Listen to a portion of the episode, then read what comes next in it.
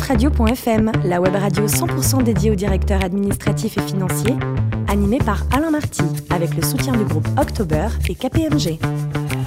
Bonjour à toutes et à tous, bienvenue à bord de tafradio.fr. Vous êtes plus de 11 000 auditeurs à nous écouter chaque semaine en podcast. À mes côtés pour co-animer cette émission 100% dédiée aux directeurs administratifs et financiers, Olivier Goua, fondateur et président du directoire de October, et Guillaume Desretours, associé responsable finance, stratégie et performance de KPMG France. Bonjour à tous les deux. Bonjour. Aujourd'hui, nous recevons Olivier Claret, qui est directeur général et associé de H8 Collection. Bonjour Olivier. Bonjour. Alors, Sciences Po Lyon, de la finance à Caen, et vous avez intégré Pinaton à l'époque, euh, société de bourse, on a l'impression d'être euh, vous êtes un dinosaure, quoi. Oui, exactement. On a l'impression que c'était euh, dans l'ancien temps, ouais, quand il y avait encore des agents de change, enfin des sociétés de bourse qui. C'est comme les- Pinaton, Warny, il y avait un- plusieurs noms. Alors oui, euh, non, Pinaton, euh, oui, alors ils ont Pin- Pinaton avait fusionné avec Warny, mais ça a duré que quelques mois et puis ils se sont séparés. ils se sont séparés, quoi. Et ensuite, Pinaton euh, a été racheté par euh, le groupe Odo. Oui, et c'était une fusion qui s'est bien passée, vous avez vécu Absolument, euh, oui, je l'ai vécu puisque je suis rentré chez Pinaton en 97. À l'époque, euh, je faisais beaucoup d'introductions en bourse puisque Oui. Pinaton étant une société de bourse, euh, le département corporate faisait essentiellement des introductions en bourse. Et puis, euh, on a été euh, racheté par Odo euh, en 2000. Et oui, c'est une fusion qui s'est plutôt très bien passée parce que c'était assez complémentaire. notamment sur les bases clientèles, sur les métiers. Mais ce qui m'avait frappé à l'époque, c'est que dix ans auparavant, donc euh, 87 ou 88, on va, on va dire fin des années 90, Odo et Pinaton avaient à peu près euh, la même taille. C'est ça, quoi, ouais.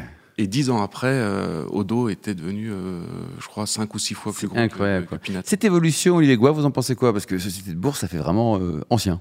C'est vrai, c'est vrai que C'était un ancien temps, c'était, mais, mais il y a plein, ça a donné naissance à plein de superbes réussites. hein. Odo, euh, ça, ça a peut-être doublé, enfin multiplié par 5 sa taille entre 87 et Oui, c'est une 97, belle mais, regardons la taille que ça a aujourd'hui. Et puis un autre euh, société de bourse, euh, agent de change, euh, qui était aussi qui s'appelait Carmignac. Carmignac, bien euh, sûr. qui, qui est, qui est devenue une grande, grande success story de la gestion d'actifs. Donc, Ouais. donc ça, ça a donné naissance à plein de superbes entreprises qui ont su se réinventer. Guillaume? Oui, moi je trouve qu'agent de change, c'est. Écoutez, un peu british qui est très bien. Alors, vous avez rejoint ensuite, euh, Olivier, donc une start-up qui est passée de 3 collaborateurs à 100. Qu'est-ce qui s'est passé? C'était quoi? Absolument. Alors, euh, start-up, je sais pas si on peut l'employer parce que c'était toujours dans le conseil, dans la finance. En fait, euh, j'avais rencontré un garçon qui était devenu un ami qui s'appelle Jean-Emmanuel Vernet chez Odo, qui était parti en 2003 monter une petite société de, conseil en, levée de fonds. Euh, il était tout seul avec un associé. Et puis, un an plus tard, Marc-Antoine Guilaine l'a rejoint. Et là, il a mis un peu plus de moyens. Et moi, je les ai rejoints à ce moment-là. Donc, on était trois. Et là, on a connu une aventure assez incroyable, puisque de 2004 à 2014, quand j'en suis parti, on est passé de 3 à à peu près 100 personnes, Ah oui. euh, en se développant sur trois métiers. Le métier d'origine qui était le conseil, dans lequel moi j'étais associé. Et puis ensuite, euh, il y a eu euh, le rachat d'un d'une société de bourse qui était une petite so- société de bourse de, de, de Bordeaux qui s'appelait comment? Oui. Champagne Associés, qui a permis d'avoir les accès au marché et donc de développer tout ce business des introductions en bourse et des levées de fonds. Et puis ensuite, création d'une société de gestion qui s'appelle Amplégest, euh, qui est une très belle réussite aussi, puisqu'aujourd'hui, je crois qu'ils doivent gérer euh, pas loin de 2 milliards. Donc voilà, sur ces trois métiers, un beau développement, mais inspiré des, euh, des, des précédents comme Odo, en fait, hein, puisque euh, ce, en fait, l'idée de base était que le client central est le chef d'entreprise et, euh, et on l'accompagne sur tous les aspects de que ce soit son patrimoine professionnel ou son patrimoine personnel. Oui, 100%. Donc très belle aventure, euh, effectivement. 365. Alors, Olivier, ensuite, en 2015, euh, vous réalisez votre nirvana professionnel en intégrant enfin ce groupe H8 Collection. Et vous êtes devenu actionnaire tout de suite ou pas? L'actionnariat, c'était dans le package? Absolument, tout à fait. Alors j'ai rejoint un entrepreneur euh, Que l'on salue. de talent que vous connaissez, je Jean-Philippe. Cartier. Jean-Philippe Cartier, que je connaissais euh, auparavant puisque j'avais conseillé dans beaucoup de ses opérations financières, puisque c'était un multi Ah. Vous avez dû bien le conseiller, autrement ils n'auraient jamais embauché. Quoi. Eh ben, oui, j'imagine, j'imagine. Et donc, quand il m'a proposé de le rejoindre, euh, voilà, c'est une proposition qui, qui se refuse pas. Et puis, c'est vrai que ça faisait un petit moment que j'avais envie de passer de l'autre côté, entre guillemets, de la barrière, et puis de vivre un peu une, une expérience à l'intérieur de, enfin, dans une PME. Dans une vraie boîte, dites-le. hein. Non, mais quand on, quand on fait du conseil, on est un peu frustré parce qu'on accompagne, on est très présent auprès des chefs d'entreprise pendant plusieurs semaines, voire plusieurs mois. Et puis, à un moment, quand l'opération est réalisée, Et bah, tout s'arrête. autre chose. Quoi. Et puis on perd un peu euh, euh, le contact avec cette entreprise. Donc c'est ça qui est un peu frustrant dans le conseil. Donc là maintenant, je, je suis dans une belle PME. Et je... Et avec un vrai métier, parce que H8 Collection, vous avez 8 hôtels, c'est ça, ce jour? Absolument, on est un groupe hôtelier dans l'hôtellerie plutôt de, de, de luxe. Et euh, euh, catégorie d'hôtels de, on va dire, 40, 50 chambres. On va les citer hôtels. parce qu'ils sont tous iconiques, Ils on sont peut tous dire. quoi. magnifiques, ils sont tous dans des lieux un peu d'exception. Alors par exemple, est-ce qu'à la- au ski, là, à la neige, vous avez quelque Alors à la neige, on a euh, le plus vieil hôtel de Chamonix, Mont Blanc. Là, je cite Mont Blanc parce que qui est l'hôtel Mont Blanc. euh, qui existe depuis 1850 et qu'on a eu la chance de pouvoir euh, acquérir euh, fin 2015 et qui avait, été, qui avait fait l'objet d'une importante rénovation par la famille Tétinger. Donc vous avez acheté les murs et le, fond, tout? Les murs et fonds systématiquement. Alors au pays des moustiques, là en Camargue, vous avez un truc ou pas? Alors en Camargue, on a le mât de la Fouque, absolument. Donc, maintenant, on a un, un, partenaire également sur cet actif, donc on euh, on est associé euh, au Mât de la Fouque. On est également à Saint-Tropez avec l'hôtel Hermitage, qui est un des plus vieux hôtels de, euh, de la ville qui existe depuis 1930. On est sur la côte de Granit Rose en Bretagne, magnifique euh, région, euh, avec le Castel Beaucite. On est dans la vallée des châteaux de la Loire, avec le domaine des Hauts-de-Loire. Alors je cite les deux derniers, puisque j'ai commencé à les citer. À Uzès, la maison d'Uzès, un 5 étoiles magnifique dans, dans, un vieil hôtel particulier du XVIIe siècle. Et puis le vieux Castillon à Pont-du-Gard. Mais là, c'est la bataille, parce que tous les Qataris, là, qui ont plein de sous, beaucoup plus que vous, qui veulent acheter tous les hôtels, comment vous faites pour passer entre les mailles du filet, si je puis dire? Alors, c'est vrai qu'aujourd'hui, euh, c'est un, une classe d'actifs, pour reprendre un langage plus financier, qui, euh, qui intéresse euh, beaucoup de monde. Alors, pas encore les Qataris qui, eux, se focus plutôt sur les gros porteurs, ou je pense aussi, aux investisseurs asiatiques. En revanche, sur cette classe d'actifs du boutique hôtel, ouais. 4-5 étoiles, haut de gamme, c'est plutôt les family office. qui s'y intéressent de près. Et c'est vrai qu'on constate, nous, depuis la création d'H8, il y a 4-5 ans, maintenant, il y a une, une, inflation sur les prix des actifs assez importante. Euh, tel point que peut-être qu'aujourd'hui, euh, euh, on ne pourrait pas recréer, ou il faudrait beaucoup plus de capitaux pour recréer le même. Pouvoir acheter qu'Olivier je, je, vais faire un commentaire qui va sûrement pas oser faire parce que je connais très bien le groupe H8 Collection, c'est qu'ils ont un véritable talent pour acheter des, pour acheter des hôtels.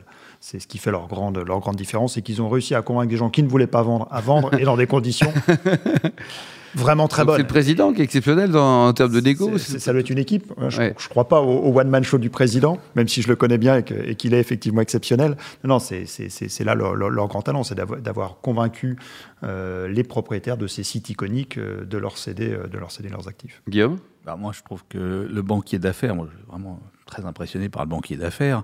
Alors, je comprends bien les acquisitions et le talent que soulignait Olivier, mais enfin, il n'y a pas que ça dans la finance de, du groupe, j'imagine, maintenant. C'est quand même non. une sacrée transition. Là. Oui, absolument. Alors, je reste dans l'univers de la finance, mais c'est vrai que du coup, j'ai dû apprendre, entre guillemets, ce métier de, de, de DAF. Alors, sachant que chez H8, on est une équipe assez resserrée au siège, on est une Combien quinzaine. Personnes, 15 personnes. Euh, sachant que dans tout le groupe, on est 250, mais après, le gros des effectifs est dans les hôtels. Et en fait, je travaille vraiment, je suis entre guillemets le sparring partner de Jean-Philippe Cartier. Donc, euh, vous le calmez voilà, un, un, peu, ou vous l'encouragez?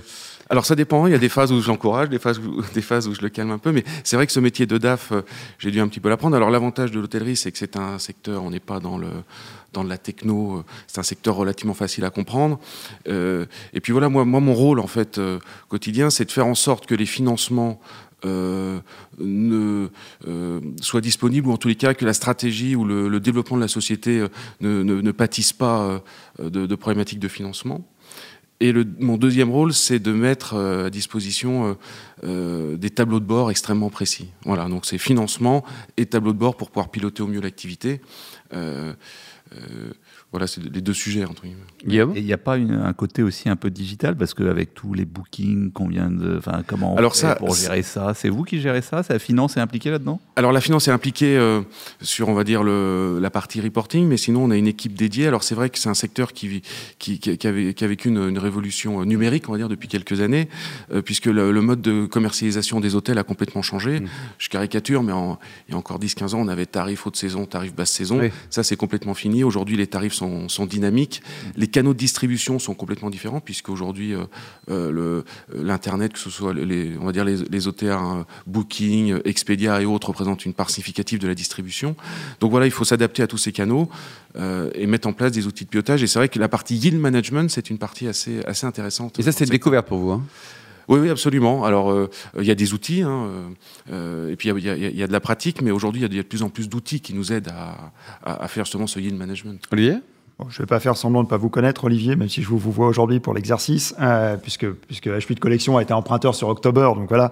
Mais je pense que ce serait intéressant. Un, un des premiers d'ailleurs, je crois, Olivier. Un, un, parmi les premiers, et surtout euh, est revenu plusieurs fois, donc preuve qu'ils aimaient. Ouais, euh, c'est voilà, mais hormis cette petite page de publicité, je vais faire semblant de poser une question, même si je connais la réponse. Euh, aujourd'hui, quelle palette outre les plateformes de prêt, bien sûr, vous avez à votre disposition pour financer la croissance en groupe comme ça. Je pense que ça va bien au-delà de, du, simple capital et de la dette bancaire. C'est peut-être intéressant d'avoir votre, euh, votre vision là-dessus, surtout en tant qu'ancien banquier. Oui, absolument. Alors c'est peut-être euh, ma, contribution, on va dire, à, à, l'édifice H8 et puis à sa stratégie de développement, c'est qu'on on, on a une palette de financement assez variée. Alors on a bien sûr des fonds propres avec un tour de table qui est plutôt Friends and Family Office, mais avec des actionnaires euh, assez significatifs. Et puis à cela, donc s'ajoute euh, une couche d'aide bancaire, parce qu'aujourd'hui c'est un secteur qui se finance relativement bien en bancaire. Euh, on a également euh, euh, mis en place des lignes obligataires, enfin une ligne obligataire. On a mis en place également euh, sur l'acquisition assez significative de l'hôtel Mont-Blanc un club deal. C'est-à-dire, euh, en fait, euh, alors qu'on a fait, sans refaire de, la pub, mais avec 1, 2, 3 IM, euh, qui nous ont structuré un club deal, c'est-à-dire une quinzaine ou une vingtaine de personnes physiques, des privés, qui ont investi et qui ont placé leur argent dans le Mont Blanc. Des tickets de combien en général? Alors, c'est des tickets euh, qui vont de, on va dire, de 100 à 300 000 euros D'accord. euh, moyennant un rendement à terme. Donc voilà, cette palette-là, bien entendu, euh, October, qui, euh, qui à, à des moments très précis où on avait besoin de faire des investissements rapides de rénovation euh, euh, et d'investissement, nous a permis d'avoir des fonds euh, dans des conditions. Ouais, euh, Bonne condition et avec une vraie agilité. Quoi. ah oui, euh, c'est-à-dire qu'en termes de rapidité d'exécution. Euh, Les banquiers doivent bien se tenir. Il y a les sprinters dans la course. alors j'allais dire c'est presque complémentaire parce que les enveloppes de financement euh, qu'on fait auprès d'October, enfin j'allais dire l'Index, mais October, euh, c'est quelques centaines de milliers d'euros. Alors même si je sais que October est plus loin, mais du coup nous c'est des dossiers qui sont qui nous prennent de toute façon trois mois à monter en bancaire. Oui, c'est ça. Euh, Pour des montants qui sont pour pas... des montants, euh, voilà, qui, qui sont on préfère à la limite solliciter les banques pour des acquisitions sur des montants plus significatifs. Guillaume? Et vous avez des acquisitions toujours dans le pipe? Qu'est-ce que vous voyez le marché? Ah, dites-nous là, deux, trois scoops là pour DAF Radio. Alors écoutez, je, malheureusement, je vais pas avoir de scoop. Oh. On regarde, on est, on est en permanence, euh, bien sûr, à l'affût. Alors on est assez opportuniste. Opportuniste euh, dans le sens positif du terme, c'est-à-dire que H8 Collection, d'où son nom, on construit le groupe comme une collection, c'est-à-dire que chaque hôtel est unique, mais il, s'intègre dans la collection. Et donc, on ne prendra pas deux hôtels dans la même zone, parce que quand on achète un hôtel dans une zone, on, on, on market autant la zone que, que, que l'hôtel. Et donc, dit autrement, on reçoit beaucoup de dossiers, mais très peu euh, retiennent notre attention finalement. Et puis, euh, également, les prix se sont envolés. Ça, vous, vous le sentez depuis 5 ans. Vous disiez que ce qui était possible il y a quelques années le serait moins, en tout cas à à moyen équivalent. Ah oui, oui, parce que je vous dis, ce phénomène des family office, de certains fonds de private equity qui commencent à arriver. Malgré Airbnb, il y a des, gens- des gens qui continuent d'investir en hôtellerie. Alors, Airbnb, euh, euh, j'allais dire, nous, on n'est pas trop impacté Non. par Airbnb, puisqu'on est dans une catégorie euh, vraiment luxe, on va dire, où le- nos clients cherchent une expérience différente que du pur hébergement, même aussi beau soit-il. Euh, Ils veulent vraiment le service hôtelier. En revanche, c'est vrai que les 2-3 étoiles qui n'apportent pas plus de valeur ajoutée, Eux, ils souffrent. que quoi. eux, eux souffrent. euh, Olivier, ce secteur de l'hôtellerie, vous le voyez comment aujourd'hui, au moins sur la France, euh, votre avis?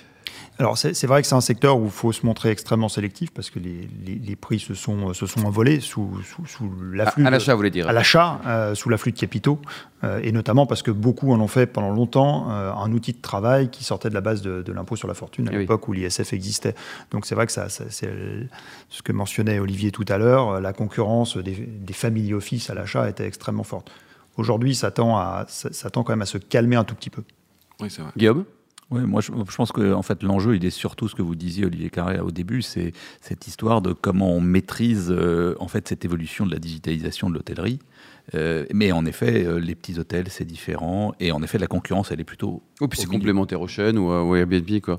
Selon vous, là, Olivier, le plus haut métier du monde, c'est quoi? C'est DAF, pilote ou jour de foot? Euh, alors, j'allais dire, euh, peut-être pilote, mais ça, c'est un- Pourtant, DAF, c'est quand même sympa comme job, non Pilote de quoi Pilote, non, non, euh, ça c'est un, un rêve que j'avais. Alors venant de Chamonix, donc euh, pour la petite histoire, donc du coup j'étais ravi de voir que l'hôtel Mont Blanc intégrait la collection H8, puisque Ah oui, l'occasion d'aller plus souvent à Chamonix. Réseau Euh, des montagnards. Voilà, j'avais une passion euh, que j'ai toujours pour l'hélicoptère. Alors malheureusement, je me suis dit qu'un jour je passerai mon brevet, mais euh, j'ai jamais vraiment trouvé le Et temps. foot, vous avez joué au foot? Euh, alors euh, j'étais plutôt hockey moi en fait euh, à Chamonix. J'ai joué aussi au foot, mais à Chamonix euh, c'était plutôt du, du hockey sur glace. Vous supportez qui au foot Le PSG, je suppose? Oui, bah forcément. Pas forcément, non. Il y a aussi Marseille, il y a plein de super clubs. quoi. Est-ce que la plus belle région du monde, c'est la Haute-Savoie, justement? Euh, oui, je pense. oui, oui, sans et, faire et- de et de loin, quoi. Voilà. Et, et puis c'est une région où, enfin que ce soit autant en hiver qu'en été, euh, et même maintenant je la redécouvre. euh, Bon, vous êtes chauvin, enfants vous êtes chauvin. Non, mais c'est une super région en plus, c'est vrai. Absolument.